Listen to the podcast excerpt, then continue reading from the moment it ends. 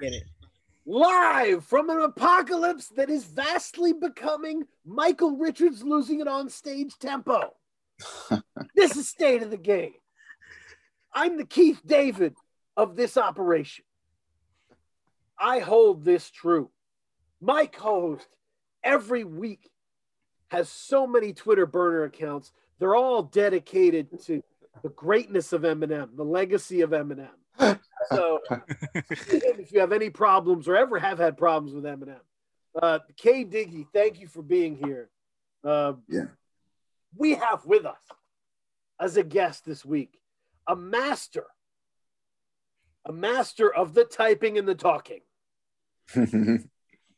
Cinemasi. We're talking about Dylan Green. He's here to lend us his brilliance, but also as partially, I brought him on here as a therapist to try and convince me to be less emotional when I check Pitchfork every day. God damn. That's where this shit has to start. You because I I'm very emotional when I check Pitchfork. You you've written 22 articles if I'm not mistaken. Oh Pitchfork. wow, you got the number. yeah, okay. thorough here. I don't do lots of research, but I do research that doesn't pay off. So um but yes, you did the Vince Staples, you, you and I'm I'm so I have such a like I have such baggage with with Pitchfork that like I remember my first thoughts on you were like it's not bad. You know, I was like that was like the first but then I was reading your shit other places and like oh this guy's good. Like you know when I was free of the environment of it. Um so I was going to ask you uh, I would I have to ask you when you're writing something for Pitchfork, the Yeah. numbers are completely out of your control, correct? Is You that- said the scores? yeah, the score. Nah. Okay. But first, first of all, thank you for the intro. That was a crazy intro. I appreciate that.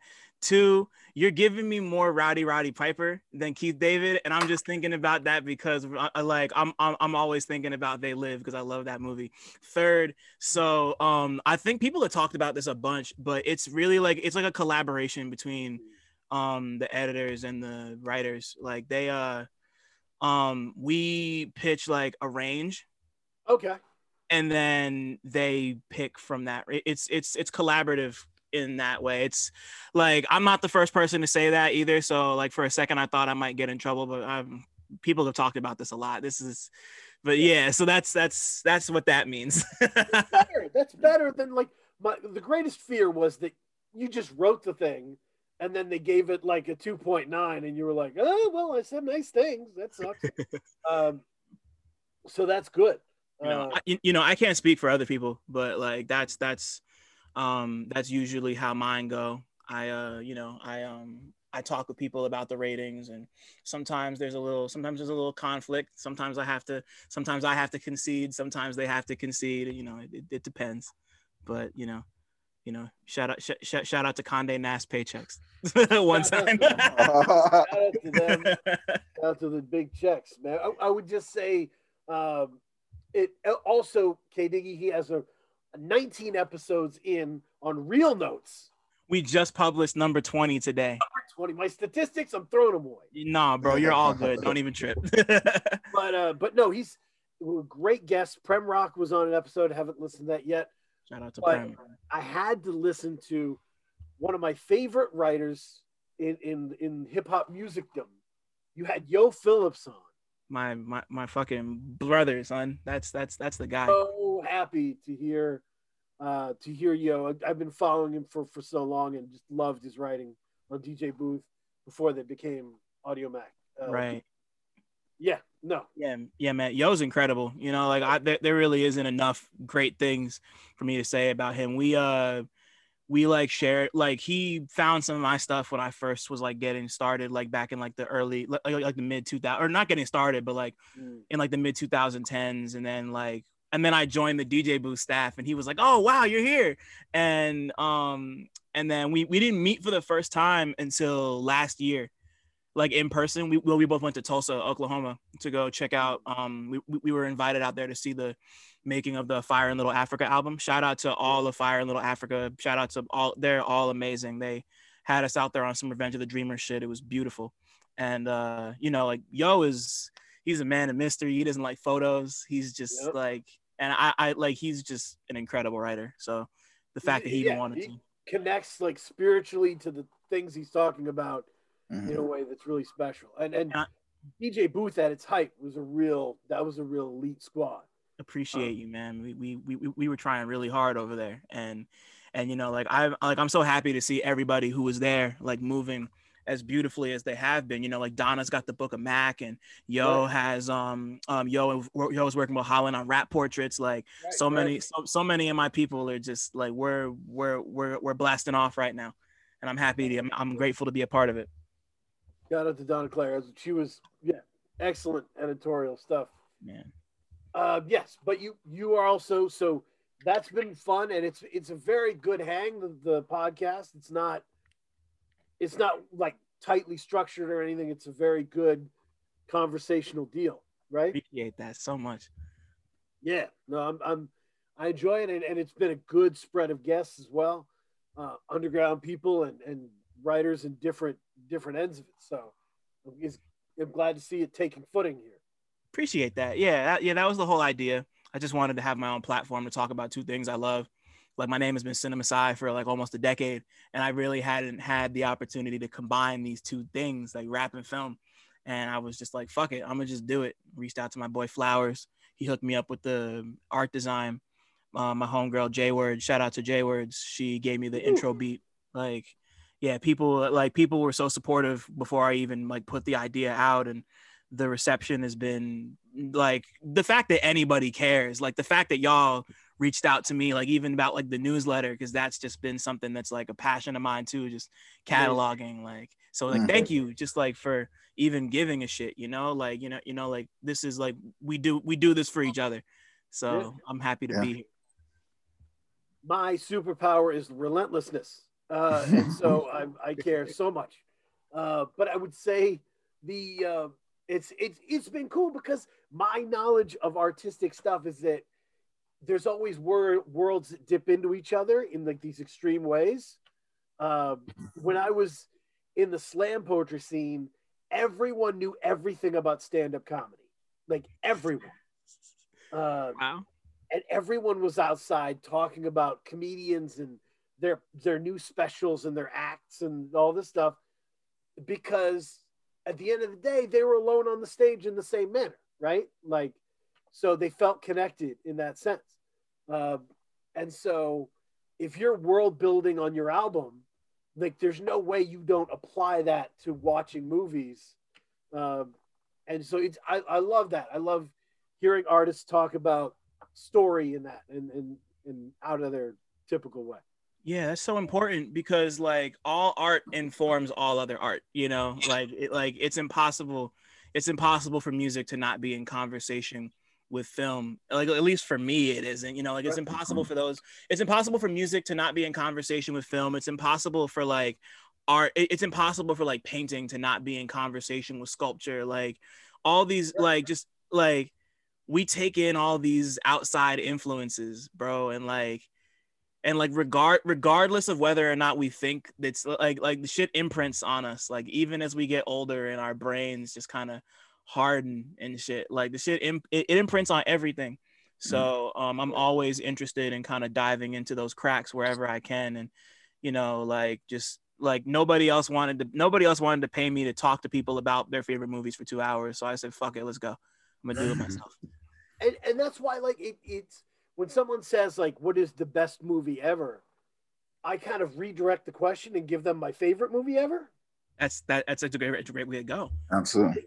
because movies like they become too personal right? On like your relationship to a movie after you've watched it so many times is you can't be objective anymore and say you know cinematography is far better than the other films by this dir- it's just it's drilled into you it's a part of you right like um so yeah I, I mean my my favorite movie of all time is 1961's The Hustler.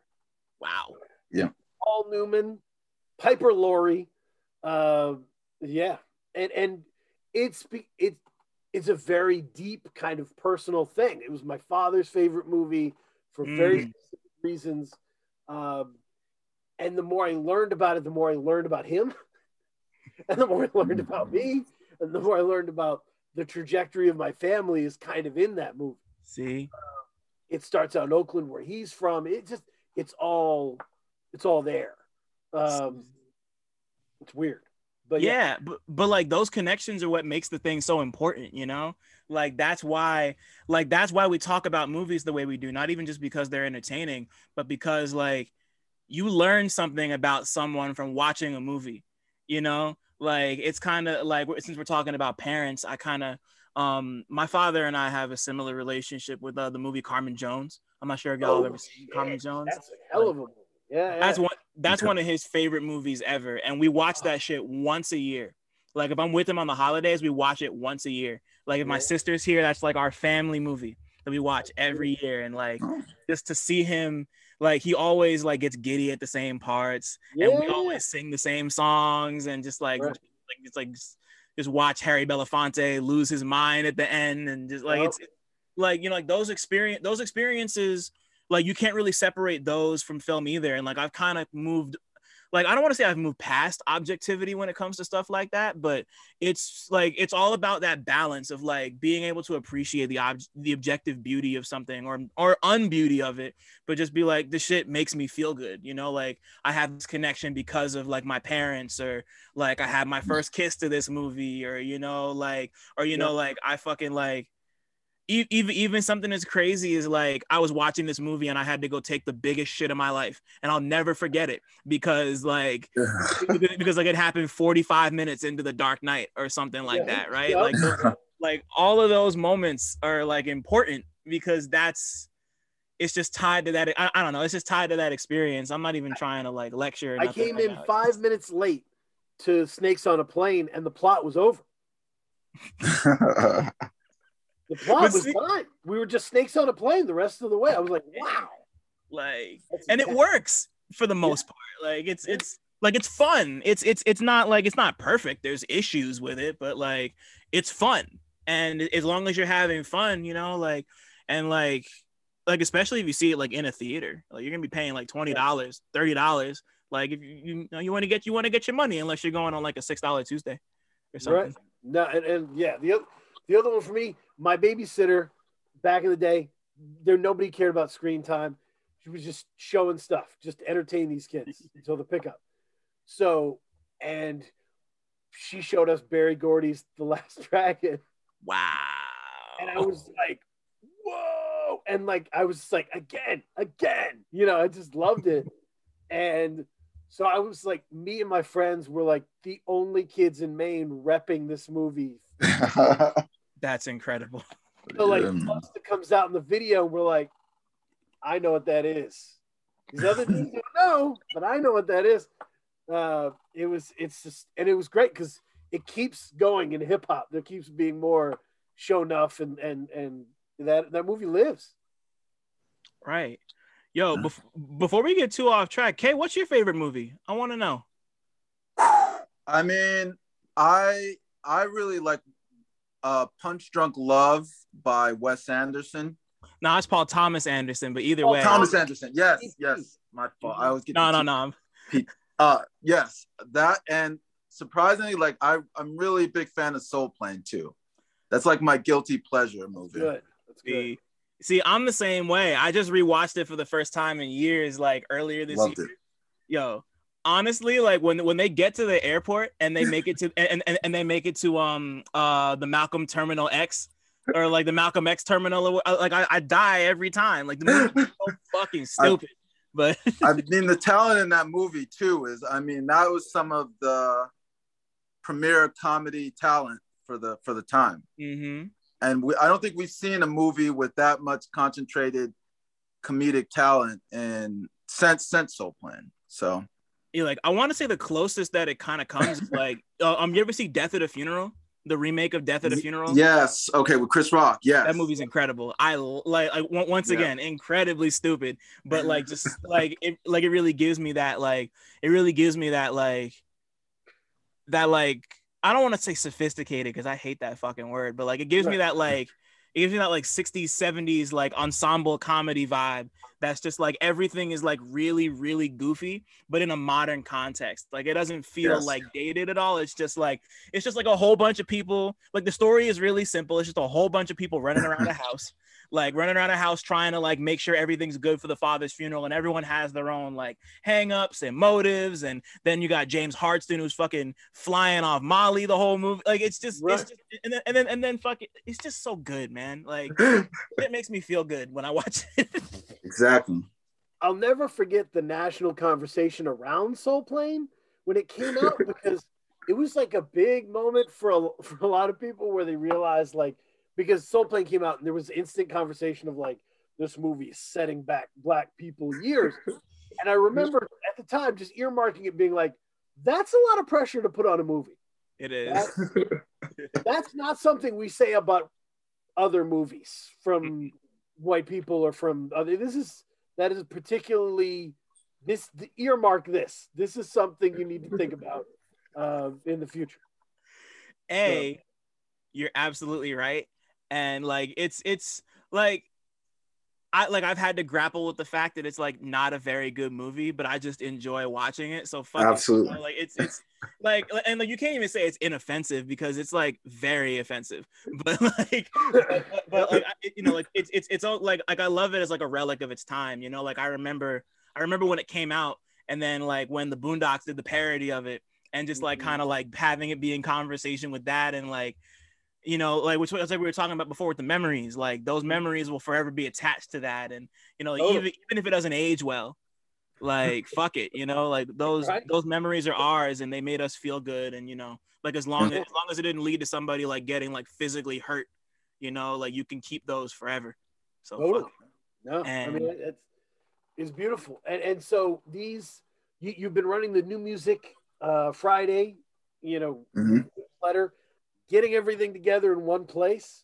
Um, it's been beautiful. I, I immediately sent it to to K Diggy to be like, you need Absolutely. To, this is excellent.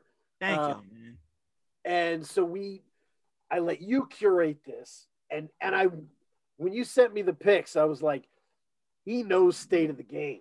This because we love taking three albums that don't connect to each other and just putting them together and enjoying the contrast, drinking deeply of the contrast. And this is absolutely three three winners, right? We're talking about Ken Carson Project X, hmm E ESTG, uh, bigger than life and death I Bigger believe than life. um, and Dave, we're all alone in this together. Um, so very divergent. We're, we're talking about and and ESTG. The internet tells me that ESTG stands for everybody shine together, and then the G is George. If that is indeed what this is, and his name means everybody shine together george that's one of the most disappointing acronyms i've seen in by the time you get to the heart of that you're like He's okay trying to be- george He's trying to be positive and shit. Yeah. Come on, like. Um, oh my gosh. but Uh, louisville has the sound he's from kentucky right he's yes. Yep. He. Yeah. he's in the market at, at this point it's that's cool um He's from Jack Harlow Town. Yeah. Yeah, I mean it's Oh. it's well Jack Harlow kind of in ways he has some Drake sound going on in, in Yeah. his world too. Um, but this is more ESTG is was straight up in my wheelhouse, right? 1017 Brick Squad vibes, Right. Right. Right. you know, Cash Money vibes, uh, Kevin Gates, Kevin Gates vibes. Yeah. Um, Yeah. I could see it. I could see it. yeah. I hadn't thought. I hadn't thought about that before you said it, but I was just listening. I was just re-listening to Bigger Than Life and Death on the train home, like a couple hours ago, and like, no, I could see it. Like, like, like at least in mm, not even in terms of the production, because like, ugh, like I don't know what it is about it, but because because like his voice doesn't really match Kevin's, and his production choices don't necessarily match Kevin's, but like the energy is kind of the same. Like Right. it, it- it's like but like or, or, or like maybe it's not the same, but like there's a contrast that's interesting because like ESTG is super, like he's very stoic and like his voice doesn't raise very much, and he's just kind of oh. like it's not monotone, but it's just very like static, you know. And mm-hmm. like Kevin Gates is like he's he's just he's very very emotional, like he's just all over the place, and he and he right. like he's gonna leave it all out on the mic. He's gonna leave it out all out on the album. Like you'll get a mm-hmm. you'll get a two phones from Kevin Gates, and then you'll get right. like, right. you'll get like a two phones, and then like uh um um the song where he talks about where, where he tells his lady that she's the only one his dick gets hard for, you know, like right. variety, variety is cool. no, he's, he's, he's, Kevin Gates is a roller coaster. Listen, right? You just, yeah. you go from verse to verse being like holding on, like, oh, they oh. hope this works out. Um, because you never know what's going to happen. Um, but with, with ESTG, it is, it is more dialed in kind of post trap.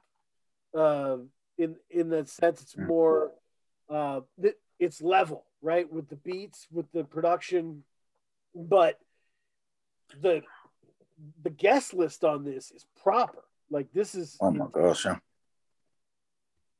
yeah. 42 Dugg, Lil Baby, yeah, Future, Young Thug, Durk, Gotti, Pooh Shiesty. Uh, and and for me, uh, being a connoisseur, you can judge a project by how good a Gotti verse you get. Okay. Yo hmm. Gotti mm. has levels. He's he's very monotone, so people kind of think like he's always doing the same stuff. Yep. But he definitely has big level changes, like in how much he puts in a verse, right? Um, and these are some good Gotti verses. Two, yeah. two. Uh, no friends, especially, is, is good stuff. I mean, it Yo Gotti is dialed in. Yeah. And, yeah. I'm sorry, I didn't mean to cut you off. Go ahead. Go ahead. I'm sorry. Um, yeah, yeah. I was just gonna, I was just gonna say, I would hope so because like G is his artist. Right. So like, so, so, like, so like, you would want, you would, you would hope that he's gonna give his artist a couple of good verses, you know, like, and I think he did. Like, I, I like, I have, I don't want to say I have mixed feelings, but like, when, but like when Gotti's in his mode, you know, like you know, you know, like when he's in his mode, he's gone. You know, like right. the song with Nicki, I fucking rake it up. I think about rake it up a lot. Like it's yeah. it's like always in the back. Like, like it's just one of the that's the ones. It's like that and um down in the DM or those those are the two songs that like that's that's just Gotti to me. Like that's him like just locked in. You know, and like him um whichever song he was talking about being in all white on. Damn, what song was that? I can't remember, but uh, you know. My- what is that? The is it the Summer 17 with Rick Ross? The verse Maybe. on? Maybe. On yeah, Summer 17 on uh rather yeah, rather me, rather you than me. Yeah. Uh, hella Gotti verse. He yeah, he, he steps up when when it's important, and I think he's he's great on this. But Lil Baby also. Oh my gosh. You know, I'm the Lil Wayne of this generation, really putting his foot in it. Um, I love that energy. See, oh, I, I, I love that energy too. I don't agree that he's the. I was just talking to my homeboy about this. He's not the Lil Wayne of this generation. he's not. He's not there yet. He's not but like. No, not that. Yeah, I agree. But that's how I want my quarterback. You know what I mean? Yeah. That's how I want my quarterback. I get it. In the game, I want my quarterback in the offseason being like, "I'm the best to ever did it," and then stepping on and killing the first four games. Like, is he? You know, that's that's. I mean, he's had a hell of a year guest feature wise. Oh, definitely. I mean, I mean, everything I've heard of I for me, like I was just thinking about this today. He was Lil Baby was the best thing, period, about Space Jam 2.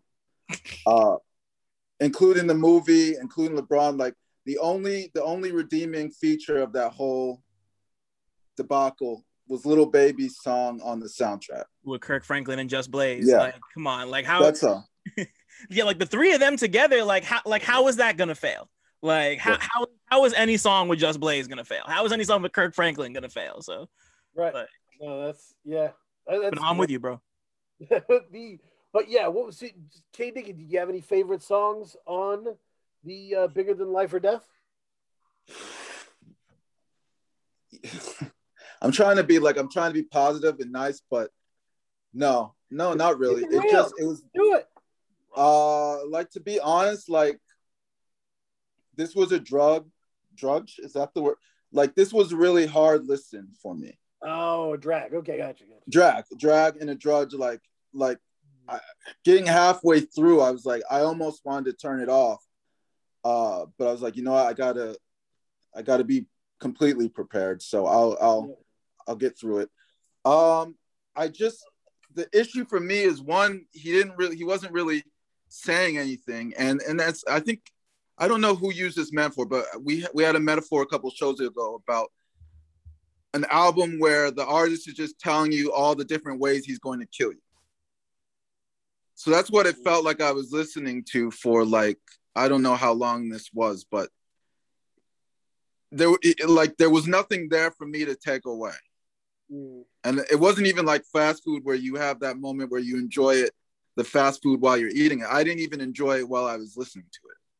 Like, so maybe maybe you guys could give me perspective about why uh I should like appreciate this album.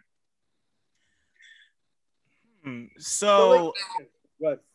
I'm sorry. So like, so I don't know. Like the thing that I like about ESTG is that he's uh he's like he's like like he talks a lot like he talks a lot about ways he's gonna kill you. That's definitely true. But there's a lot of there's a lot of him just like dealing with the fallout from that too. Like there's a Mhm. lot of trauma in here, and there's a lot of him just like spilling his guts about just like how he feels about it and like what it's done to his mental and like him not being able to go into certain places. I really wish I uh, I really wish I had like dug into this album more specifically, but I was um um I interviewed him for Audiomack last year when he dropped um uh I still don't feel nothing like right at the end of last year and like we talked about we talked about all of this and he talked a lot about how like this is all just therapy for him and how like he's kind of managed to balance how he's managed to balance the like I'm gonna shoot you but like let me tell you why I'm gonna shoot you and like let me tell you how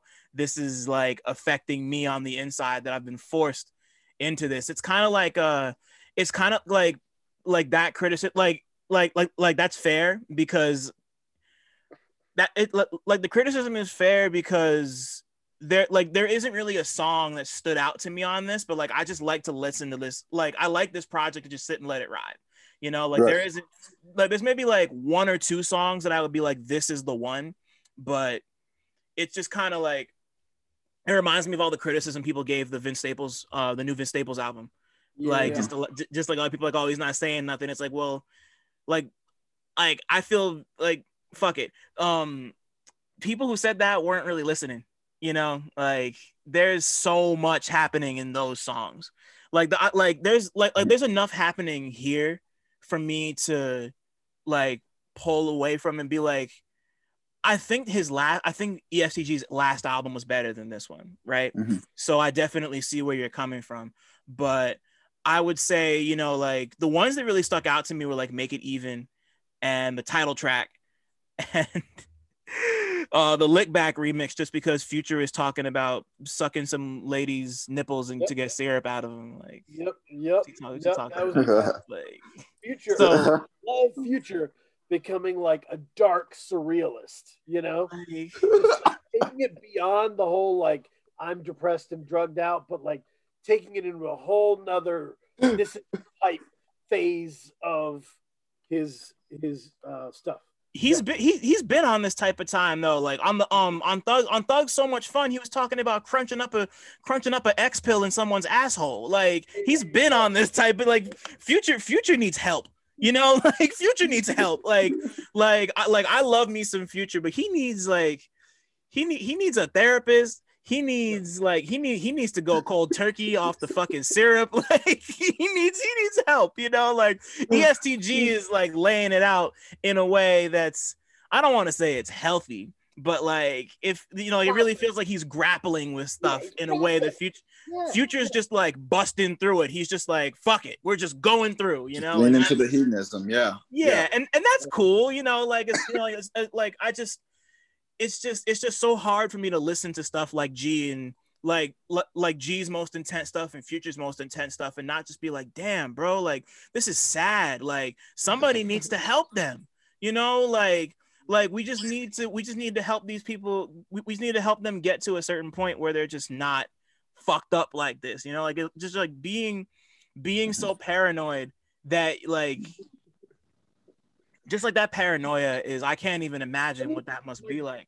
But I went on a I went on a tour. I went on a like I went to a concert with my buddy. It, we went out of state, so we were driving, and I was catching him up on rap that year. Right, I was just like, I had made playlists and shit, and so, and I was playing some of the dark future shit from when he pl- released the two albums or whatever, uh, and I was like, it was great because he was just hearing all the ugly, weird shit that he wasn't hearing on the radio. Right. And, and then when he saw the commercial, he hit me like, this motherfucker singing with Cher, like on this commercial. Like, what is yeah. People don't know. This is like one of the most unhinged public figures, but they don't, it doesn't go beyond like the Twitterverse. Like, people don't know how. how I mean, he did a song with Taylor Swift. Yeah. You know, yeah. like, yep. I know, saying, and, and so, but yeah, in 10 years, he's going to be giving interviews like being like, I don't know where my mind was at that point. but the lore, so ESTG, do some positives and negatives here. The negatives, I think these beats are exactly what other producers criticize in beats, right? Mm-hmm. These are kind of pre, like they feel a little preset beats per minute, 808. Oh, yeah. Feel like, you know, you could have really given these to a lot of people. Uh, that, right. Is that fair? There, there, there's nothing distinctive. Like there's nothing distinctive to me about about the album. Like you said, he anyone anyone could have done this album. I disagree with that. I was just saying the production. Okay. Let me tell you what I think the allure is listening to ESTG, right? To follow Cinemasi. It is there is kind of a James Gandolfini energy, right? James Gandolfini was really cool to watch because he redefined mobsters. He gave them inner lives, turmoil, right? Mm-hmm. Even in True Romance, when he's when he's beating this lady, scene, he's talking to her about like how he's lost the feeling in doing this. And it's so earnest and it's so painful that it gives it gives the scene so much more dimension. That's what ESTG is able to bring, I think, at his best. So he's he's bringing like he's talking about how dead inside he is. So it may sound like braggadocio, but he's really trying digging through the empty spaces to find nerve endings, if, if that makes sense. Oh no, I, I, I agree with that hundred percent.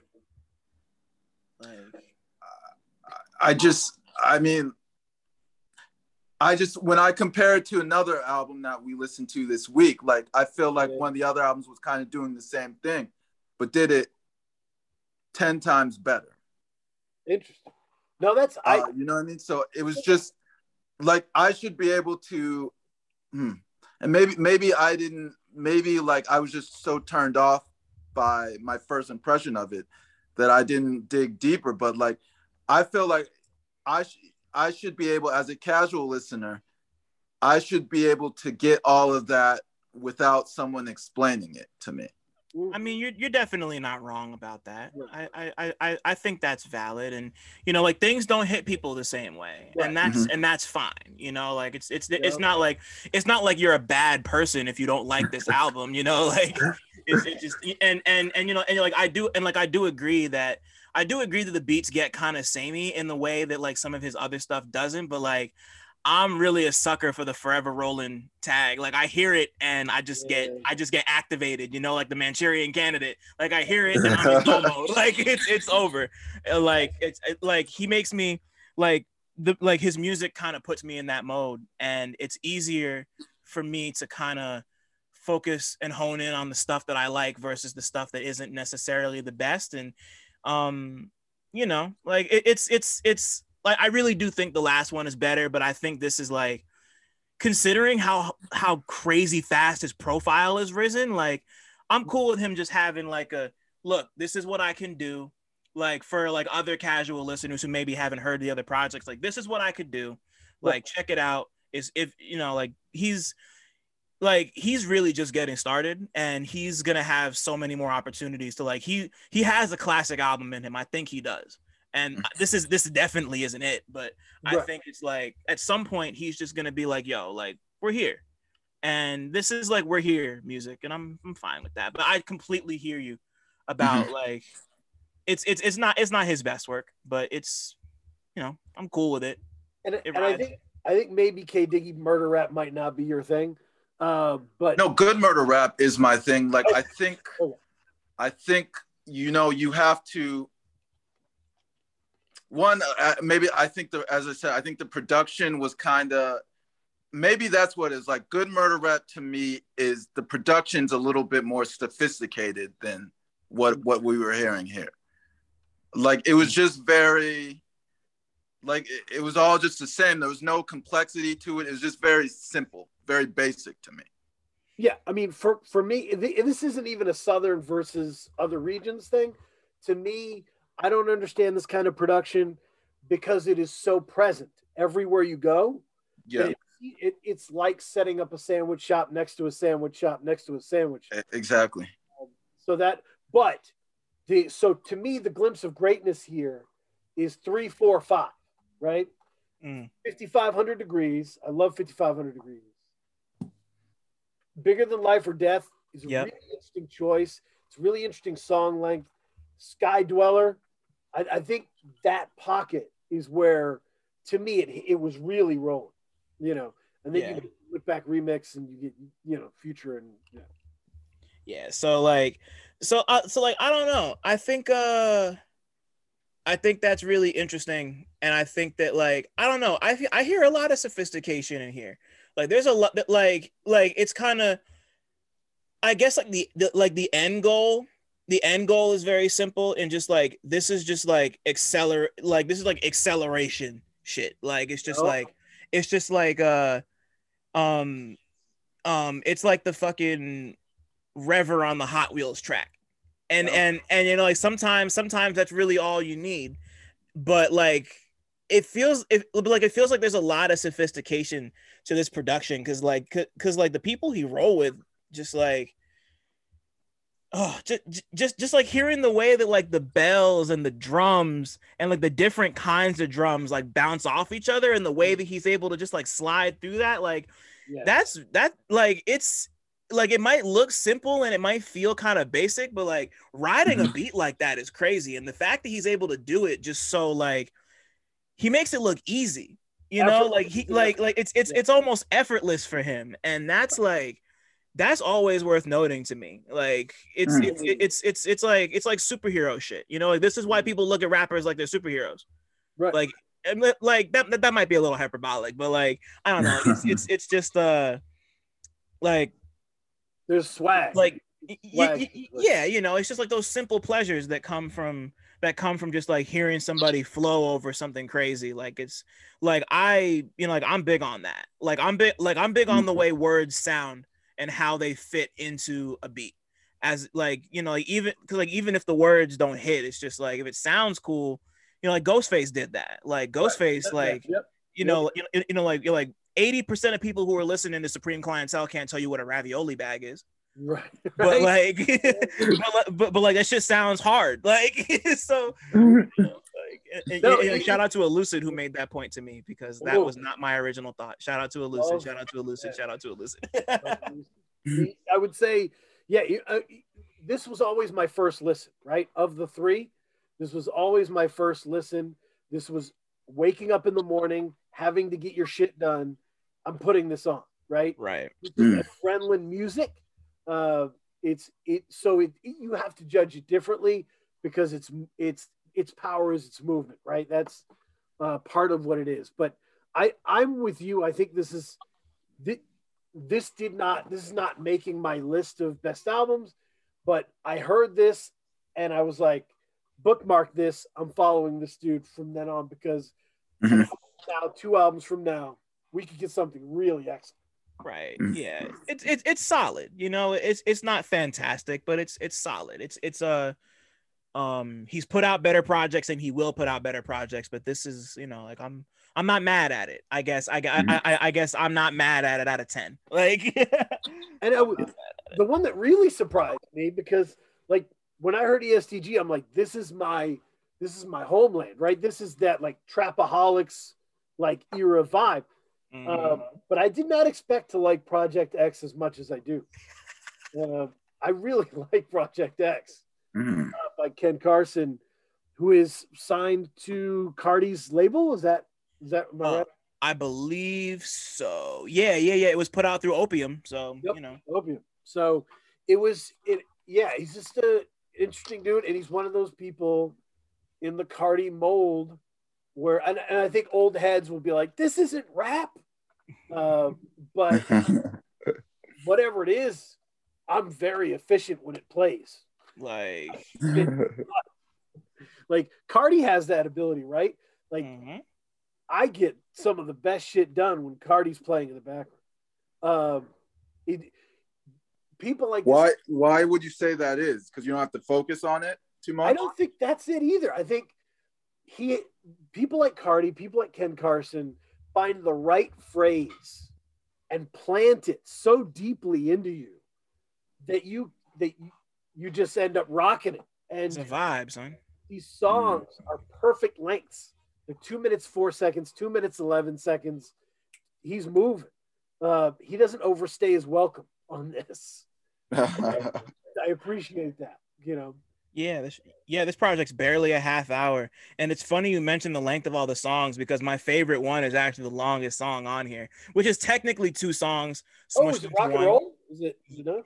Uh it's uh, it's it's a it's a run and ran. Yeah, run and ran is I like like when I heard when I first ran Project X, when I first ran it, like I ran that song like five or six times. I could not stop listening to it. The beat is incredible. Yeah. And you know, the beat's incredible and he's he just went in, you know, like just just he just went like it gave me like like obviously I hear the Playboi Carti vibes. Like they're all over the project. Like you know, but like the thing that this reminded me more of was the Pierre Bourne album, like the new one, Ooh, Life of. Pierre Five, which is my which is one of my favorite things I've heard this year. That Pierre album is really fantastic. Like it, just like consider like considering how Pierre.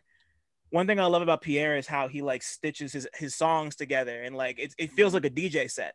And Run and Ran kind of gave me that same feel because like the two songs fa- they phase right into each other. There's no there's no fade out. It's just like right into it. And like he just like he just ate both the beats. Like he, Right. he he ate both the beats and um you know like like the whole album just like it moves at a great clip. Um Carson's a really good performer. He's got a good voice. He has a good feel for he has a good feel for flow. You know, like you know, like the music, the music isn't exactly like you know, like it's not uh it's not gonna make you think too hard, but like but like, but, but, but like what uh like what what project that has a cover based on a movie like Project X is gonna make you think hard? Like it's like Right. and, and, like I appreciated that too because it's weird that we're at that level of nostalgia now. Cause like that was a movie from like the 2010s, and it's like damn, like we're, we're starting to become nostalgic for the 2010s already Yeah. like geez man like we're already there so um i had a weird that gave me a weird mix of emotions coming in but i just think uh i just you know like i just i love listening to it i couldn't put it down for a little bit like it just it, it you know like we were saying before it makes me feel good just to listen to it and i appreciated that i thought it was dope So, K. Diggy, my, my pitch on the Project X is that this is like hip hop food groups. We talk about hip hop food groups all the time, right? right Right. That, you know, this is elite snack food. This is like killer snack food. You know, appetizer, like, you know, the sampler is hitting. You know, it's, it's, all it's 11 songs. All of them are very different themed, right? Rock and roll, run and ran, hella, yeah. till I die. So what? Right. All these are very different songs. It's not samey. Uh, right. Production is is very is good. Is very good. Um, you don't learn a ton by the end of it, but that's not what this is for. Uh, yeah, I, I'd agree with that. I mean, for me, it's like what I mean, what can Ken Carson do that no one else, no other rap like it's like we say, what can I get from Ken Carson that I can't get from another rapper? And I felt like this, for me, in my personal opinion, this album didn't really answer that question for me because I I've heard very similar like the his production is like kind of the I guess in like in sound for today's times. Sure, it's very. So it's like I've I've heard this production before. So what what is it that I can only get from Ken Carson? And I just didn't like when, after I was done with the album, uh, I was just like I couldn't answer it. I think you're applying like a a veteran question to a rookie in this sense. I think when you you're at the level he's at, it's more about what skills does he bring to the table, right? Uh, and I think there are appreciable skills that he brings to the table in terms of his flow, in terms of his conceptualization. Uh, you know, I, I think he's got building blocks that you can that you that he can build on. Yeah, and like and, and like to add on to that, I would I, like I would look at it like how um I would look at it like how Young Thug took in Gunna, right? Because like Gunna mm-hmm. is like mm-hmm. like you could say the same thing a lot about a lot of his earlier stuff. It's like what is what what is Gunna doing, or even like what little what's little what was Lil Baby doing when he first started that like didn't really like yeah. separate him from Thug, or, or, or, at least that's what a lot of people say. I, I like I think mm-hmm. there's enough of an appreciable difference between them and like like you know, outside outside of the fact outside of the fact that like he's not doing the baby voice that Carti usually does, I think like like I really do think it's his voice that separates him and kind of establishes him as like someone who's very much indebted to Carti's sound, but doesn't nec- but but isn't like but isn't like derivative of it, you know? Like right. and right. also and, and like another thing this album really pointed out to me is like it's been obvious considering how big Pierre has gotten, how big Carti has gotten, but like that like Carti's influence is like he's like he's like he's really he's not like an OG or anything like that, but like his mm-hmm. influence is massive, you know, and and, and he's gigantic. Like I saw him at Gov Ball in 2019. My man performed like he did maybe like he said maybe like 10 words in his whole performance, but the shit was incredible. Like I, you know, like I had liked him before that, but I was like, I get it. You know, like it makes mm-hmm. sense. Like I get how he can like captivate an audience. Like, cause like I saw it happen, and like I felt it. Like I came out of a porta potty and saw him performing. Um, oh, it was a song from Die Lit. It might have been the intro song, but like it just made sense. And I think mm-hmm. uh, it's just interesting to see it's interesting to see Ken Carson kind of come out the come out the gate and like fit himself into that lineage and just like you know like he it's uh like lyrically he actually does remind me a lot of Pierre Bourne like just you know like just like the just like the stupid little metaphors just like you know like I'm Tupac yeah. I got the juice and yeah, Portland yeah. on the rocks I got Ciroc for you and um yep. I came from the bathroom I jumped to the top and used no tramp like you know it's it's it's mm-hmm. like it's uh like it's endearing to the point that it's endearing to the point that it's just like, oh, it's cute. You know, like I get like chuckles out of it. And then just like listen to him just like bounce around on the pianos and shit. It's yeah. just it's a vibe. That's really that's really the only way to describe yeah. it. It's a vibe. Like, it's a vibe. Young, young I mean, that young energy.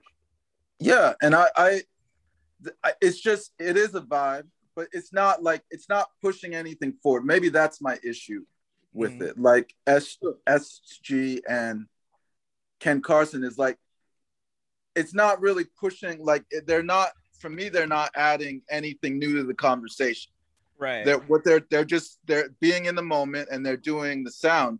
And it's not bad no. but it's not really pushing. There's nothing slightly different and that's pushing it forward and helping the music genre to evolve. Right. I'm telling you so it can get very static uh, that's why this is on the snack aisle like for one in the morning. You know what i mean? That's why this is this is the snack aisle where you're like, I need these cheese curls, man. I just need them. Yeah. Uh, yeah, I feel it. I'm, I'm, I'm, I'm definitely not looking for a bag of cheese doodles to change my life, but, but, but, I get it. I'm looking forward to get me through the next few hours. Uh, I, I would say, yeah, I would say that's like, um, that's kind of what this is at the snack food in the snack food universe. Though I think, uh, Carti is probably is Carti as influential as the Migos at this point? Like in terms of the ramifications, right? There's so many mini Cartis now uh, that it feels Migos like. Hmm. Well, I don't I don't really know if that's a proper comparison because Carti doesn't have as many hits as the Migos does. No, no. Like like they're like they're in you know like you know like he's really popular and influential, but like the Migos like their run was ridiculous. You know, yeah. like like from like from the early mixtapes to cult like culture alone, bro. Like right. between Bad and Boujee and T-shirt and call casting and what's the price, like like like just the amount of hits they had was insane. And Carti, I don't think Carti's at that level. He doesn't he he, he doesn't have like not that he needs to have the chart presence, but I don't think but, but like I think it's important to note that him not having that kind of makes it feel like an unfair comparison. Like even, even even though even though you're definitely right about like there's there's Carti has a lot of sons, a lot of sons, a lot of sons, a lot of daughters, a lot of a lot of um I'm a lot of MBs out there. Honestly, like it's but like it's just uh it's really in, like, like I'm really thinking about this now. I think uh hmm. And for me, like when your oh. sons are pretty good, that's pretty good. Yeah, because there are a lot of people know? when when people cop their style, it's like the worst shit. But when you know, I remember in rock when somebody was like, "This is our Stooges album," I'm like, "Good, this is gonna be your best album." um, right. And and so that's kind of uh, yeah. If, whenever you can do that, you're doing pretty good. Mm-hmm. Yeah, and I, as as I said, I think I said this two shows ago. Um, like songs don't define legacies bodies of works albums do. Uh and that i feel like like carti has a lot of good songs uh but that's not going to define a legacy. It's going to be can he put out that you know that landmark body of work uh that really like shake shakes everyone up? And he, i don't think i don't think he's done that i think Die Lit is that I agree I with think, that. Yeah. I think Die Lit is that. Okay. Like Die, Die, Die Lit is like we're gonna be talking about that one in 20 years. I agree with that. I, I, would say that it, where where K Diggy has a point is Whole Lotta Red had a chance to distinguish him as someone who only makes important albums, right? Like Die Lit is great and is important, but we like we kind of needed to see him do that more and again and build from it.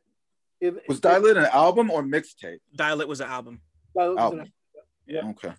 Uh, and it was a big step up. It was like huge. Uh, and a Whole Lotta Red didn't didn't have that feel to it for for a lot of people.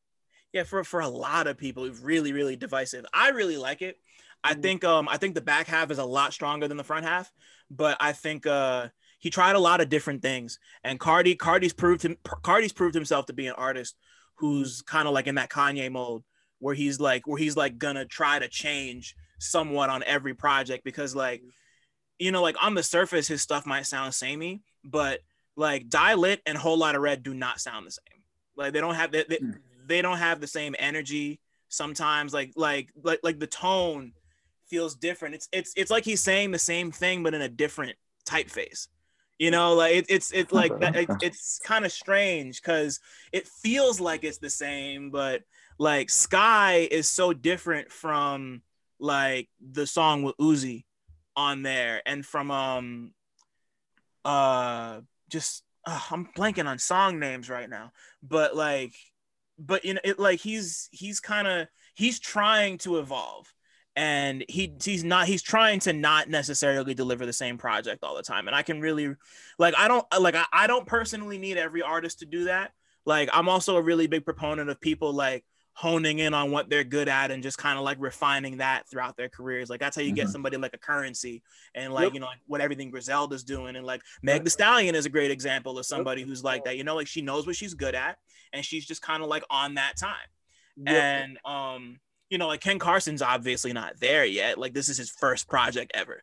Totally. But I think um the the songs the songs are really entertaining and uh I can and, and yeah, and yeah, um kind of like Dan was saying, I can imagine myself stumbling out of a club in New York at 1.30 in the morning with tacos listening to this album. And that's really that that's the criteria.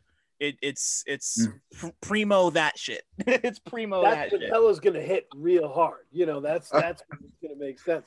And yeah, no, this it's we need music like that that is very kinetic and that just and and 30 minutes. I couldn't applaud more for keeping it tight. Yeah. Um, I'm I'm very interested in like it's it's like watching a rookie in the NBA, right? It's you watching and you're saying, you know what? I feel like this person can add this that to their game as they move on Right. and really start to take off. So I was hopeful about about Project X, but Dave is near and dear to my heart. So I was I was very excited to get K Diggy up on on Dave because Psychodrama was one of my favorite albums. Uh, his last album, incredible. It's Yeah. so incredible. incredible album, and I feel like he topped it. I feel like Yeah. he Really? I feel like he shot over it. I just this album is, but it, you know, that's the the weird thing about this music that makes it non-linear. This is clearly my favorite album of the three, but it was the one that I was like, it was I had to save for last. Yeah. was- Whew, okay, we're doing the Dave again. Whew, it's a Yeah. Uh, it's heavy, bro. Heavy fucking album. it's th- three rivers is seven minutes uh, there's another song that's nine minute and 55 seconds Yeah, that's heart attack. It's heart attack yes and that's the most brutal of the the album in terms of personal diagnosis but there's another song that's eight minutes i think that might be the one with uh, james blake uh, Yeah, that's that. Yeah, that's uh two sides of a smile. Yeah, two sides of a smile. So yes, it's it's just it's 60 minutes long. Uh, the 60 minute rule is it's okay if it's 60 minutes or more, but you better have some shit to say. Yeah, I mean, yeah. yeah. Facts. Definitely not. Not trying to waste people's time No. right now. He's in it. So I was yeah. K Diggy, how did you feel about it? See, now this is what this kind of like, and I listened to Dave last as well. This is what kind of blew up everything. Like, I guess you could say exacerbated everything for me, how I was feeling. Because, Right. do you know how old is, do you think Dave is? He's 23. Yes, Yeah. 23. He's 23. Uh, Psychodrama came out in 2019. He was Yep.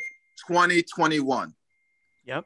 Uh, Ken Carson's 18. So, you know what I mean? Like the the the depth, and you know, he's actually for someone to be so young and actually try and make an effort, Mhm. uh, not only with his lyrics, uh, but also you know his technical like technical rapping wise, as well as you know try to make something compelling and sophisticated uh, musically.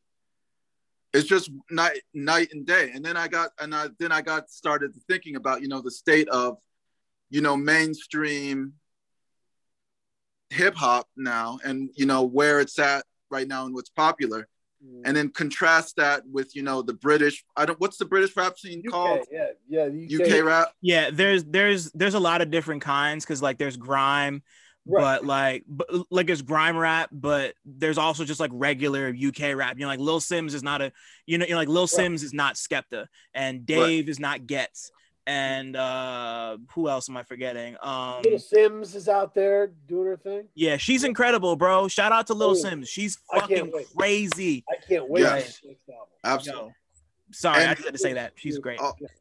no and i and i think that's what like that left like you know dave is 23 right now S- estg is 27 ken carson's 18 but you can't say that the level of sophistication between like it's on a whole different level in terms of sophistication with the other two projects I mean, I- I don't like the word wrong. sophistication in the sense.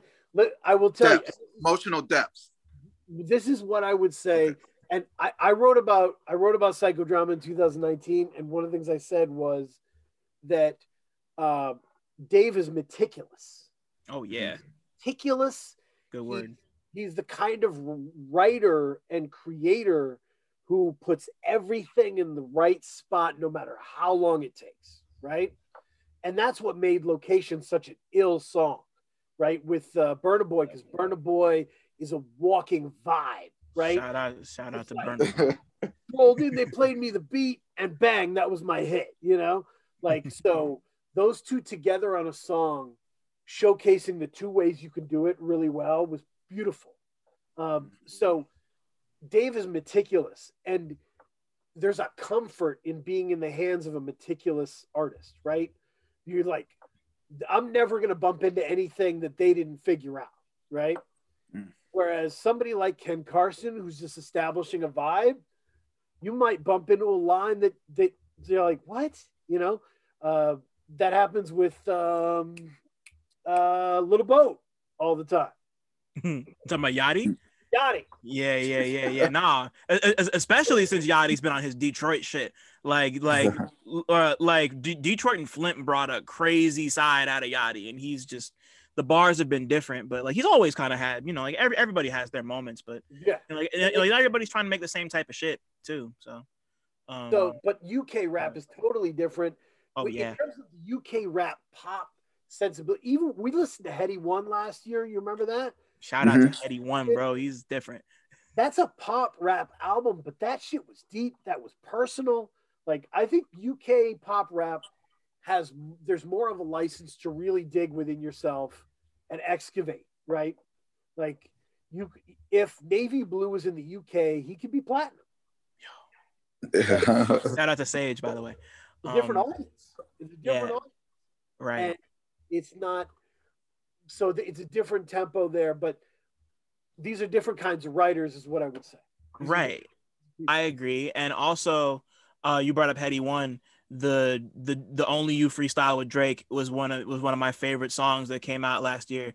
Like, like if Drake if Drake wanted to settle on an accent, he, should- he, he should just stick to that. like the, the, the, UK brings different energy out of Drake. Like that that whole verse, and then at the very end when he starts rapping like half behind the beat, just like the da da da da. da uh, ugh. like that shit really just like I was I was I was fucking charged up after that, and then Headie One come. It's just man, like the, ugh, like like like that's the type of shit that makes me love rap. Like like like I really felt like I was in the moment with them. Like ah, just like you know how like people like do a cipher and like everyone's Right. just like in the circle, kind of like Yeah. swag surfing a little bit. Like I was Right. like. I felt that there, and I was like ready to. I was ready to go like knock out King Kong or some shit. But um, uh, yeah. I love- the sorry. uk has some great shit going on and Yeah. it's because there is like k diggy has been saying there's a lot of uniqueness there right Yeah, there's a lot of people do going completely different directions and they're not trying to stand in line behind a certain kind of production or hook um, Right.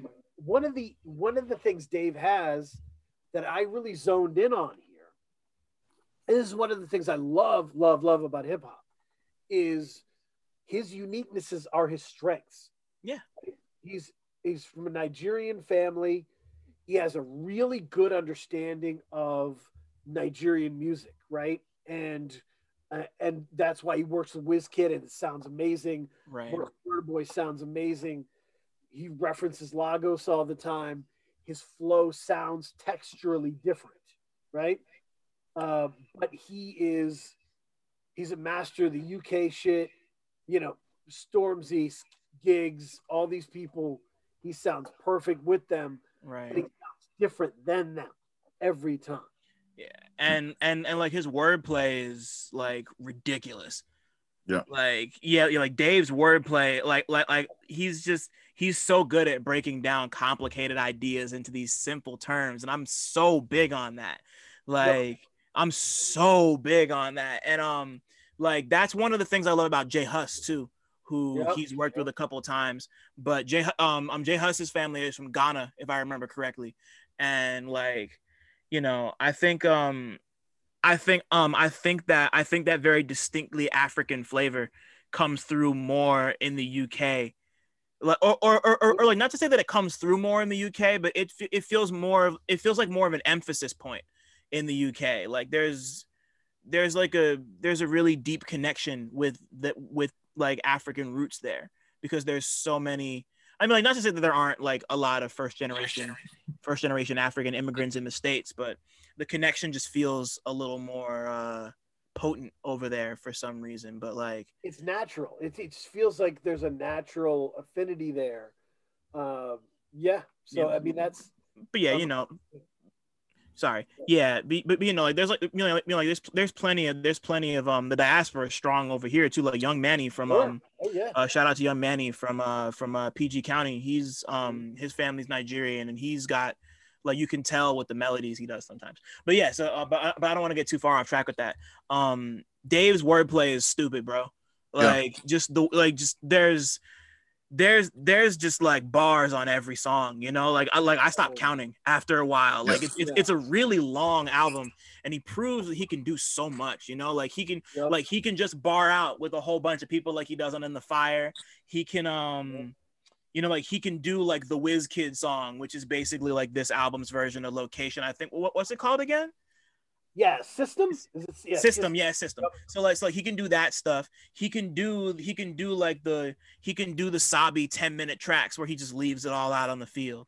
And, and I, like, I needed system for that reason, right? Yeah, system you know, like really after Three Rivers, and I'm like, whew, okay, good. Yeah, cause yeah, cause it's yeah, cause like there's like a run of tracks from System to uh Lazarus. Right yep, Lazarus to Law of Attraction with Snoh Aalegra, and then yeah, man and, and like that ending is just dark as shit. That mm-hmm. ending, you just go all the way down. One of the things that that's always stuck in my craw, um, and this is just probably how old I am, right? I have I really don't like when a great rapper doesn't take responsibility of their own hooks, right? And kind of brings in people like think first album Jadakiss, right? Like just like, story. I'm going to bring in her for the hook and then I'll bar out. I'm like, no, you should figure out hooks. Um, but Dave's hooks are on another level on this one. Um, the Clash album song with Stormzy, that mm. hook is like, there's so much going on in it. Yeah. Also, I resent I resent you saying that about Jadakiss because "Why" is one of my favorite songs ever. And Anthony Hamilton absolutely smashed. That. I know it's not his first album, no, but no, like, no, but like "Kiss Kiss of Death" means a lot to me. And that album was really. I I I found that shit in a, in a thrift store for like three dollars, and I had to get it because I don't have a CD anymore, but now I do. And like, yeah, you know, like Kiss Kiss Kiss doesn't always need to do his hooks. I'm just gonna leave it there.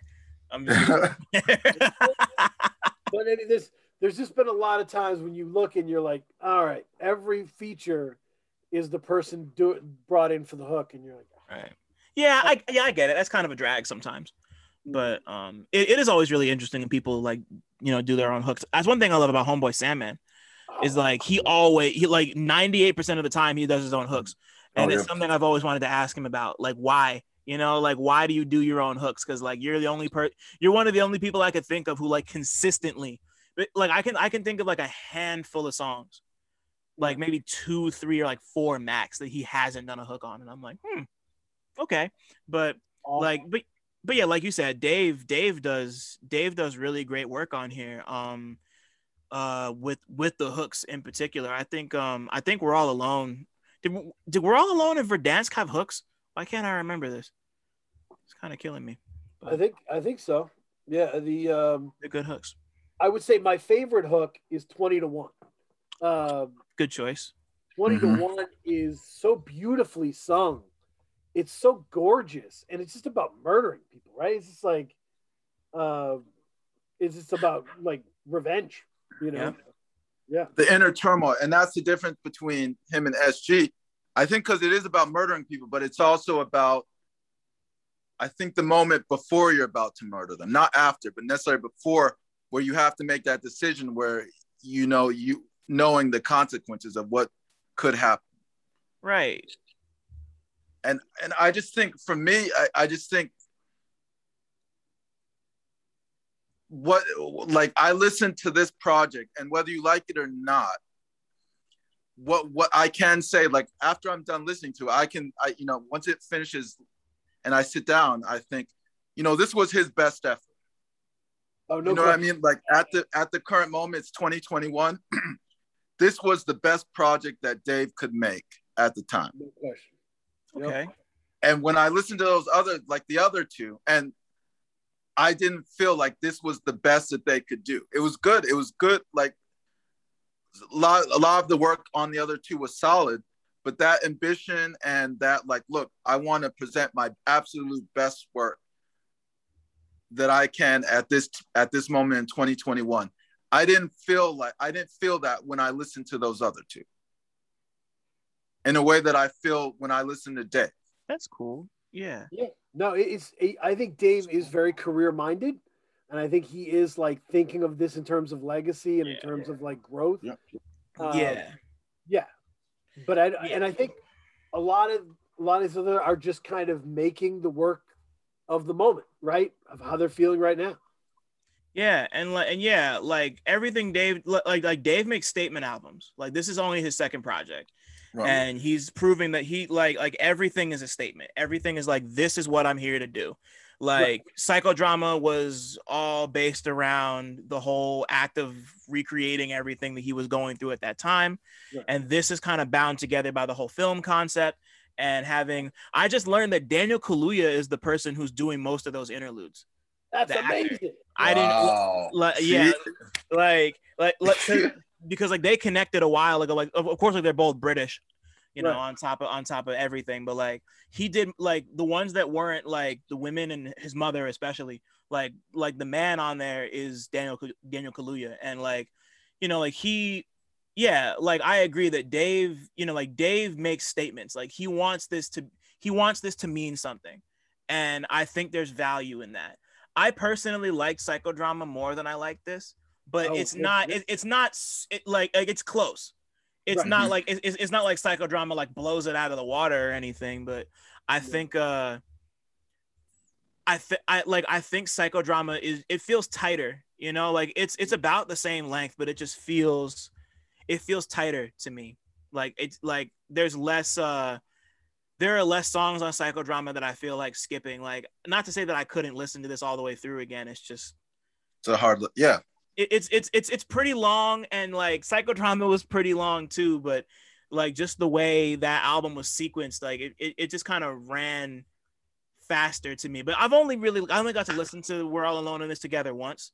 Right. So I so it's like I really got to sit with it and like spend more time. And yeah, I'm I'm looking at it now, and psychodrama is a whole 10 minutes shorter than than uh um the other one. So I so, so like I guess that's part of it, but you the know, like, it's it's would, it's really great. Like I really like this album a lot. Like I love it. Mm-hmm. I mean, the only criticism I would give this album is there's points in the album where Dave like drops out the beat, and it's just like, you know, you know, spitting, you know, over no beat, and it's very there's a lot of like Eminem energy of like, watch me be lyricist.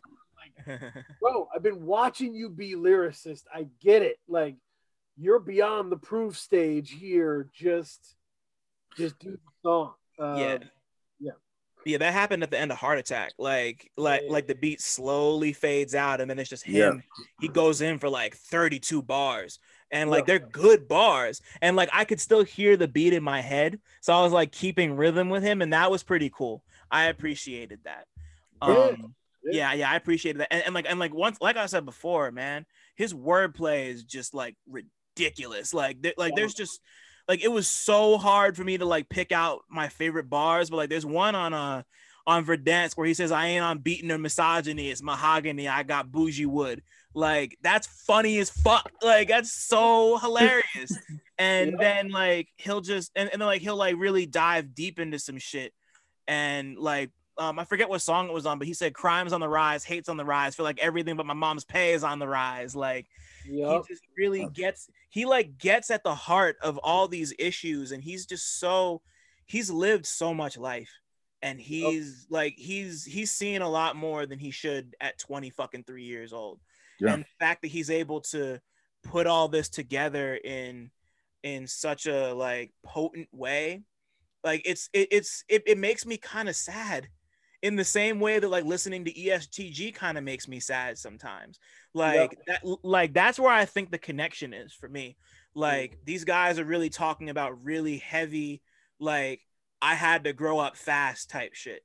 Mm-hmm. And that's always like it can sound good and it can flow good, but it's just like, damn, bro, like you went through that. Yep. And like this is you just kind of put and like it's sad. You know, like it's it's it's like it's like listening to uh it's like listening to Bobby Shmurda's hot nigga and just like getting caught up in the beat and not realizing that he's talking about like catching bodies and the anxiety that comes along with that. Or like somebody like Young Nudy.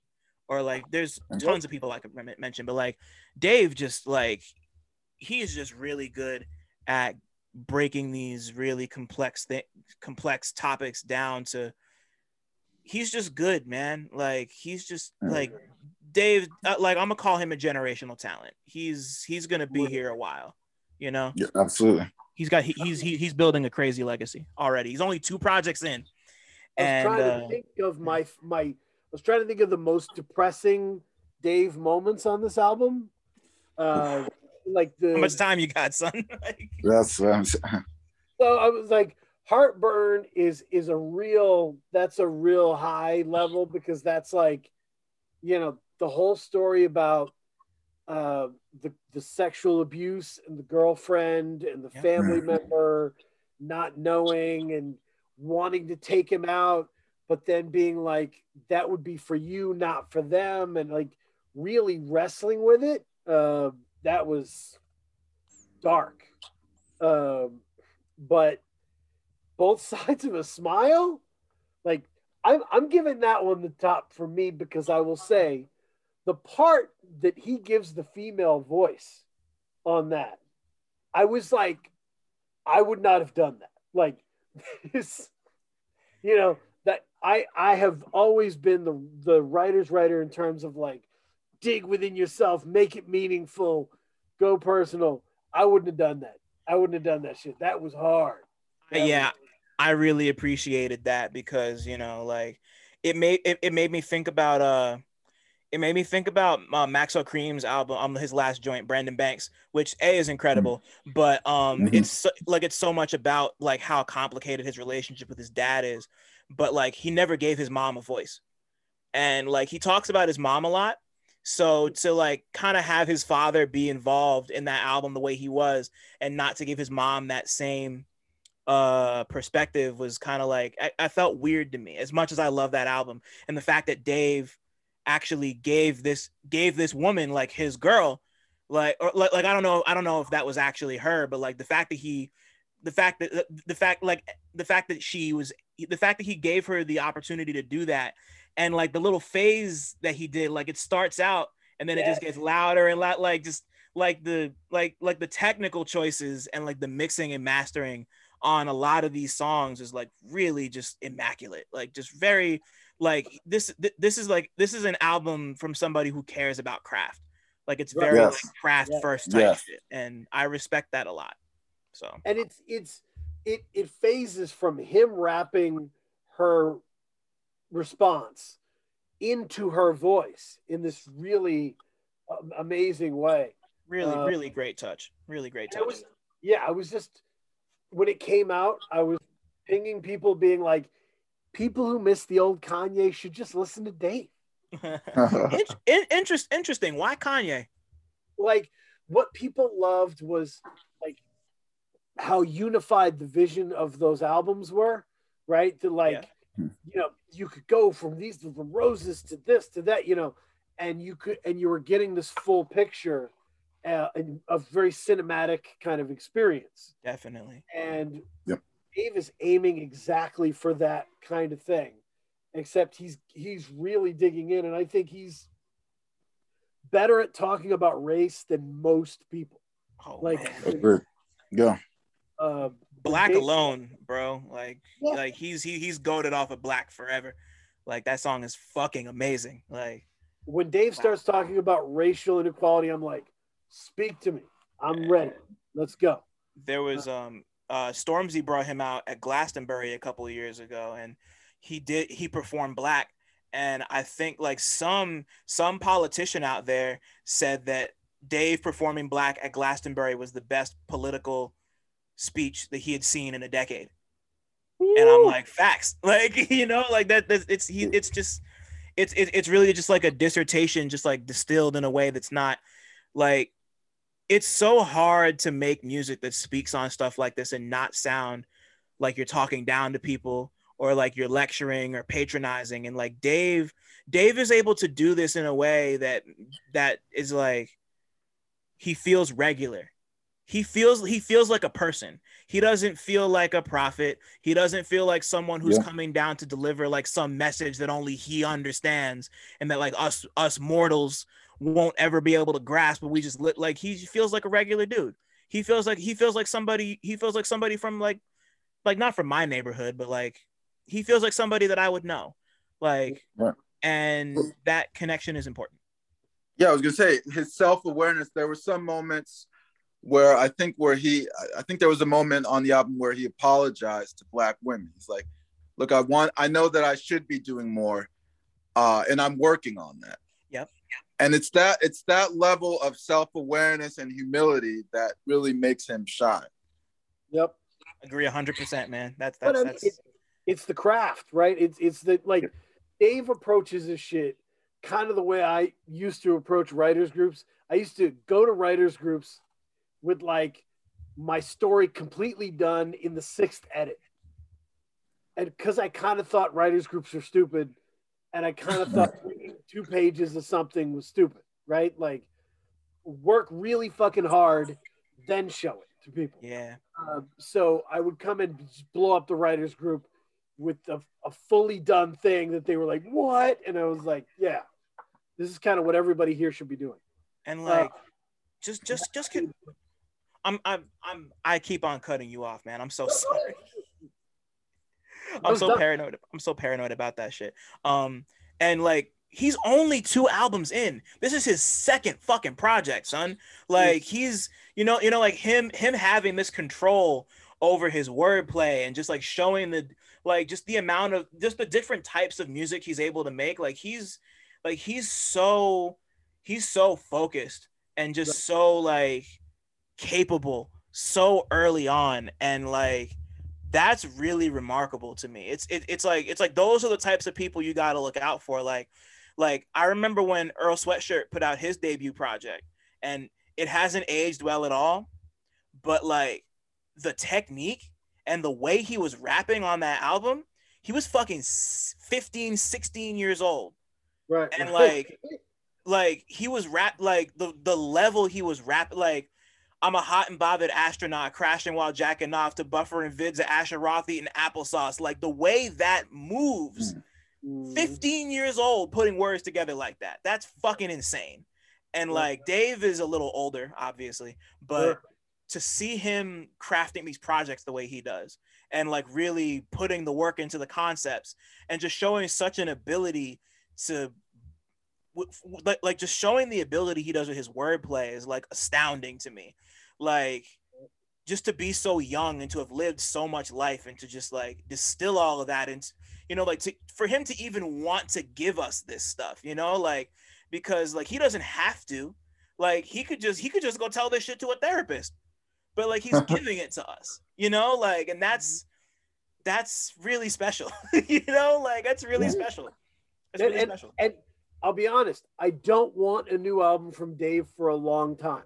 I want him to take all the time he needs to live, write, perfect, do his process. Yeah. Mm-hmm.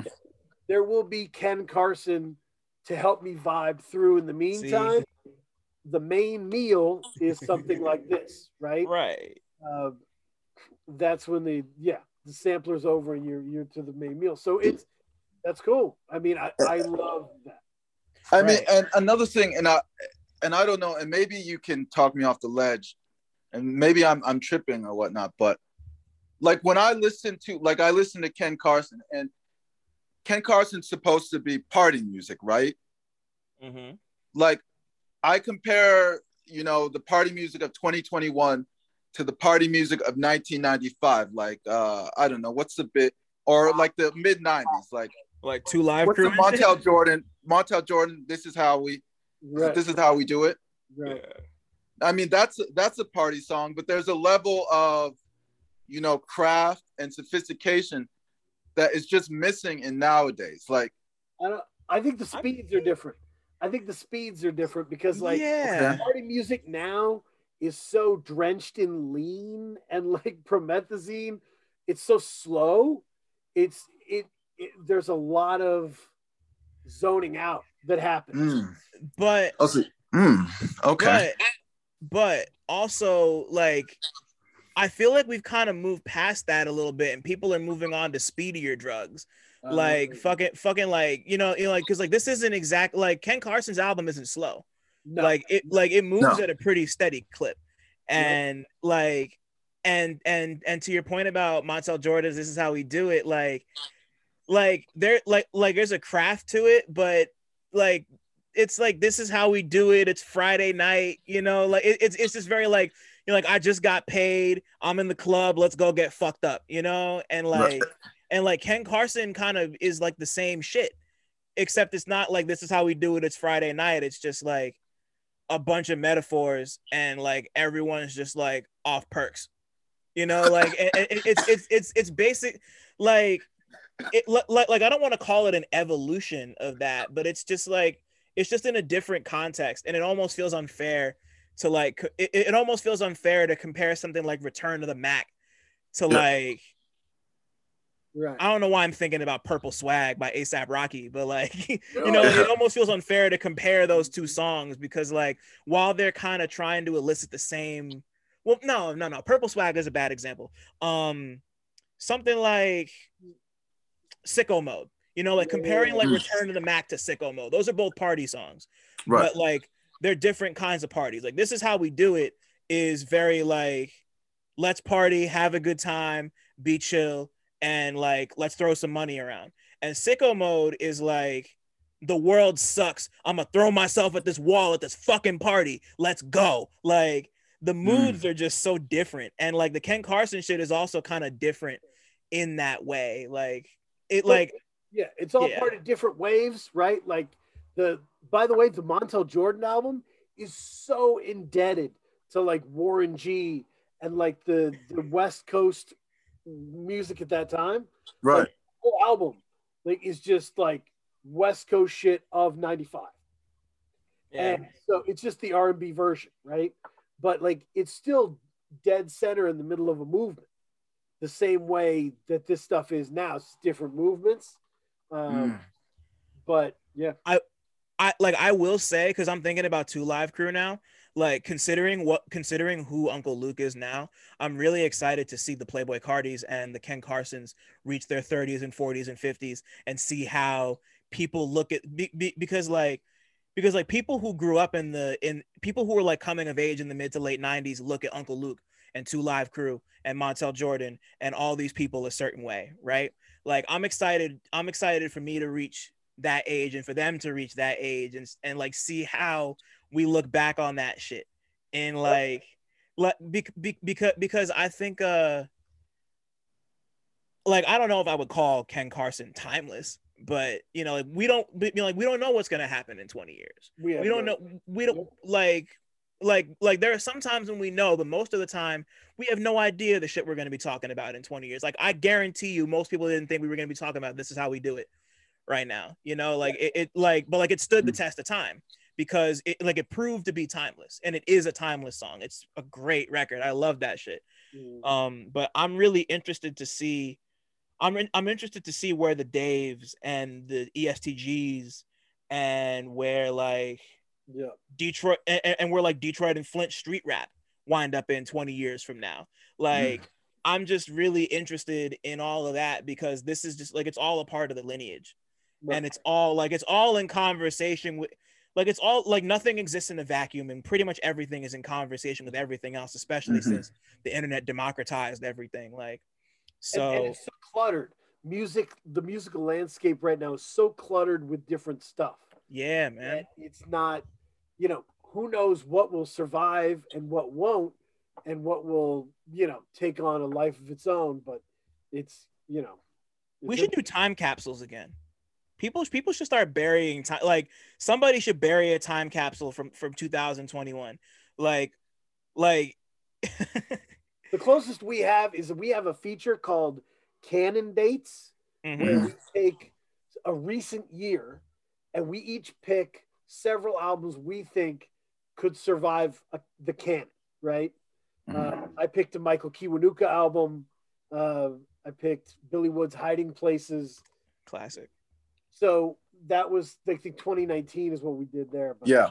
uh, but yeah, we that's a fun exercise because you think in your brain like, you know, which of these albums do you think are going to make sense for people going forward as interesting albums? So, Would you so if I had to pick two of those right now, mhm. I think they would be Uzi's Eternal Atake, which I think is fantastic. And well, I mean, like Uzi sucks right now because he fucking pistol whipped a woman. So actually, let me take that back. I, I love that album, but I gotta take it back because fuck that shit. Um, so the first one, I, so the first one I'm gonna say instead is Bruiser Wolf's Dope Game Stupid. Bruiser Wolf's Dope Game Stupid is like that's that's to me that's gonna be timeless like Incredible. people like it, it's it like like that will like i'm i'm gonna call it that will stand the test of time and then i would say something like uh hmm uh oh man uh see i had two queued up and then i fucked up uh i can't remember now but bruiser wolf would definitely be Bruiser Wolf. Yep, bruiser wolf is one for the time capsule like undeniably I'm with it. No, there's a lot of good stuff out there. Uh, I was going to move to recommendation corner. ooh So, Yep. hey Diggy, I tell you, whenever this this is, was a lot of music, right? There was a lot of music going on, and certainly Dave took a lot. I needed something in a very different genre, a very different place to reset me, right? And that was Cedric Burnside's "I Be Trying." Fine. hmm. Cedric Burnside uh, makes blues music. It was recently released, I think, end of June. Um, and a lot of the blues music you will find uh, under the Bandcamp tab or whatever is very quiet, right? It's like folk. It's supposed to be acoustic. It's supposed to be kind of emotiony. And I Be Trying is electric blues Hmm. guitar riffs. It's it's got a real kind of humanity and joy to it. Like a lot of the songs, "Love Is the Key," "Love You Forever." There's a lot of interesting stuff talked about um, in terms of relationships, but it, it moves. It's fun. You can pay attention to it and get stuff out of it, but you don't need to. Uh, you can just rock with it. So yeah, that's nice Cedric Burnside, I be trying. i fuck with that you have you have anything, Cinemasi, you want to you want to lay on the people? Man, uh wow, that's a good question. Let me double check right now cuz there's, you know, like there's always so much music dropping at any given point. So it's um okay. No, actually I do have something. So um so Baby Africa uh, um so Baby Africa is a rapper out of Inglewood, California who put out her debut rap project called Big Africa about a month ago. She has a new project dropping on Friday, but Big Africa is um I've been stuck on that for about a week. She's uh sh like she has this like really she has this really deadpan flow that I love like or, or, or not, not, not, not even a deadpan flow. Like her voice is just like very just like she's just like above it all and her Mhm. rhymes are really funny and she rides like crazy California Michigan type beats and uh she made a song with Saweetie. Well, no, she made this she made a song called Baby Mama Coochie and she got Saweetie on the remix to it. And it's my it's one of my favorite things I've heard all year. I've I I I listen to it probably like at least like twice a day. Like Mm. so if I were to recommend one album right now, like Big Africa by Baby Africa. Um, and my favorite song on there is probably a song called Freddy Krueger. It's uh um she talks about Freddy Krueger and um hog tying an ex-boyfriend. It's pretty fire. it's pretty gas. I, I would say it, it's such a great time for female MCs for finding Oh. women in music uh, everywhere. Creative, just energy all over the place. They're they're crushing all the rap right now, bro. Like people- Absolutely. like women are like like nobody no nobody is seeing the women in rap right now. Like between Simz and Megan and I wish Tierra Whack would come back, man. I miss her so much. Like like uh, between Simz and Megan and like But what I No think- Name and think about a like and is- I think about like- Rico a lot. Rico Oh, Nasty. Rico Nasty's incredible, Rico yo. Nasty, Yeah. Her um Yeah. yeah yeah yeah nightmare vacation was super dope like there's like like i could sit here and list names all Yep. day but like just like the like just like considering everything that's been happening with all these people saying all these terrible things about women like like people are really acting like they're not dominating everything right now like the doja cat the doja cat album came out and that shit goes crazy Right. like, Do- Doja's phenomenal. Like man I, I, it's just uh, it, it's it's just such a weird paradox. It's it, it's just such a strange paradox like being a man in rap and like wanting to put on for women but like listening to people who are like very who very much don't. Like that paradox is just like it's something that we all are like required to grapple with. Like it just kind of comes with the territory and like if you don't think about that then you're not a very thoughtful listener i know that's kind of Mhm. i know it's kind of totalitarian but like we got to be fair. I thinking mean, about this shit man Like, fair. we really do. The, the contradictions are all over the fucking place, and and you know, like living in the best time to find cool rap, while everyone's complaining about there not being cool rap. like so annoying. yeah man like just like it, it, like there's more music than ever you know like there's so many places to find it Yeah. like it, it, it exists you just don't know about it and it's and, and, and like we can't fully put the onus on people because there's so many different like it's it's just like an avalanche of music every week and it's hard to sift through but Yep. if you have the time and you can find people that you trust right. there's always going to be shit to rock with like always like there's always going to be something for you you know When you visit your grandparents, tell them to listen to Jungle Pussy JP4. hell yeah. Shout out to jp man. She's amazing. The song she did with rico love on jp3 is one of my favorite things i've heard in the last five years. That shit is yeah, Yeah. man. I'm i'm, I'm big on jungle pussy. Who isn't? follow Reel Notes. When you when you get the podcast subscribe like leave a comment uh, you know without swear words. And then uh, you follow him on with interviews on Audiomack. Follow him on the social media cinemasi two a's i believe. Am it's correct? uh um, um, it's- um it's one a and actually it's pronounced cinemasai but it's close enough. But either but nah either but either way um i appreciate that. Thank you. Like Absolutely. doing it Man, yeah, like thank y'all for having me on. This was this is a lot of fun, you know. Yeah.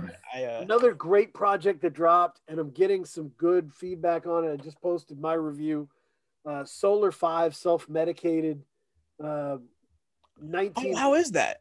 Yeah, I fucking love it. I think it's great. Solar's awesome, and he's he has he has he's an incredible producer. He, he produces under the name On God, and this is very much like he's definitely the dead voice of like the you know just been through it all, uh, applied to not just the violence of the environment, but like the self medicating we do to get through it, the drinking the drugs and like the wear and tear. Uh, and it's it's beautiful. Even the short songs have so much in them uh, and so many gems. Uh, but yeah it Okay. appreciated. He was he gave me a very kind you know he was like this is exactly what the album means and i was like every time Aw. yeah, That shit is so validating, man. man. You know. so we do it for you know, or or, or, or like it's not we, we do it for, but it's just it's just good to know that you're on the right track sometimes. And Yeah, you hit the target. You know, you're like, Right. ah, that's Yeah. yeah. yeah, how can that not feel good? Like It's gotta feel good. So I appreciate that. K Diggy, any any TV shows you want to recommend? Any albums you want to recommend? I mean, I've been listening to a Montell, like I, I think I've been in like a Montell Jordan uh fix for a little bit. I've been listening to the song uh Get It On Tonight. The uh so he's got a song, I think that came out early 90s, Get It On on tonight. Mm-hmm. Uh I just think it's like a genius, brilliant song. And I di- I I'm, I'm it's crazy that it's taken me like 20 years to recognize how brilliant a song it actually is. But that's that's that's where I'm at right now. And I did listen to the Kanye, like I did watch the Kanye show uh last Thursday. So I'm looking forward to that. It's supposed to come out next week, but it's not coming Whenever- out next week. so- yeah, whenever it comes, whenever will, that comes out. I'll pretend to be excited about it if everybody else does. uh, Kanye, Kanye's Kanye's got us, man. Like we're we're we're we're we're here forever. It's like the Mr. Yeah. Burns shit from The Simpsons. Like, Just the sign up, don't forget you're here forever. Like people can say they don't care all they want, but motherfuckers were watching that shit. I was We, I was- were watching that shit. I was thinking about it that it kind of reminds me of Eminem. It kind of reminds me of where like Hmm. it's a fan base of people that can't admit this isn't the way it was. And they're still like, no, no, he's gonna come back and it's gonna be just like you know, and, and it's Uh, like sure. they're, they're they're different people and also um eminem i'm gonna go out on a limb and say he hasn't made a good album in almost 20 years that's true.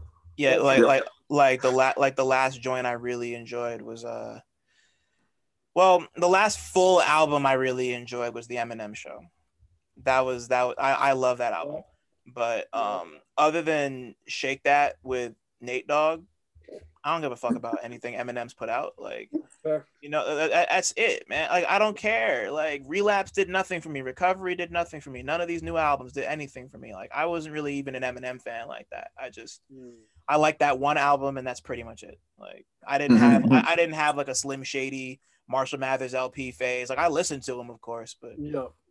it- it- it- he's like he's No, he he's raised, really influential and credit where credit is due, but he's not he for me. raised a lot of people. That's why they have that attachment, right? They hit Right. that at that right age. Right. And I think that's kind of the Kanye thing of like, you know, he raised a lot of people through per- Yeah. years. Absolutely. It's hard to let go of people like that and be like, Yeah. they they ain't hitting like that. yo son like it, it, that's that's so true like college dropout and late registration and graduation are incredibly important albums to me i've made so many memories to those albums and yeah. e- exactly. even even even yeezus like i love i like i know a lot of people don't like it i love yeezus I I saw I, I saw it live. Um, I saw him when he toured it. He he he he played New York. A tribe called Quest opened for him, and they did their last big show ever as a group together before Phife passed away. And Damn. like being in the building for that was like, ugh, like like it, it, it, it really felt like it was like a spiritual moment. Like that's you know like that's like the closest I ever came to being like, wow, like I feel some like I like just I I just felt connected to everyone in that room. And he did blood on the leaves and like I mm-hmm. fucking like I like I, like when the shit like it was at Madison Square Garden. and when the shit drops in the middle of the song, like I almost Oh, man. cried. I almost cried, bro. Like it was like it was. I was like, "What's happening to me?" Like it was with one of my best friends at the time too, and like he and I were just like beside ourselves, bro. It was Ka- Kanye really did some incredible things, and he's also done some really awful things. And I've kind of checked out from his Yep. whole shit because of that. But you know, like we, like, we still have what he did for us back then, and you know, and Mm. people can't take that away. Yep. Nope. Yep. No, I'm with you. And I guess uh parting words, watch Wellington Paranormal on HBO Max. How is that? It's promising. I watched the first episode. It's promising. We'll see. Hmm. Good vibes. Okay.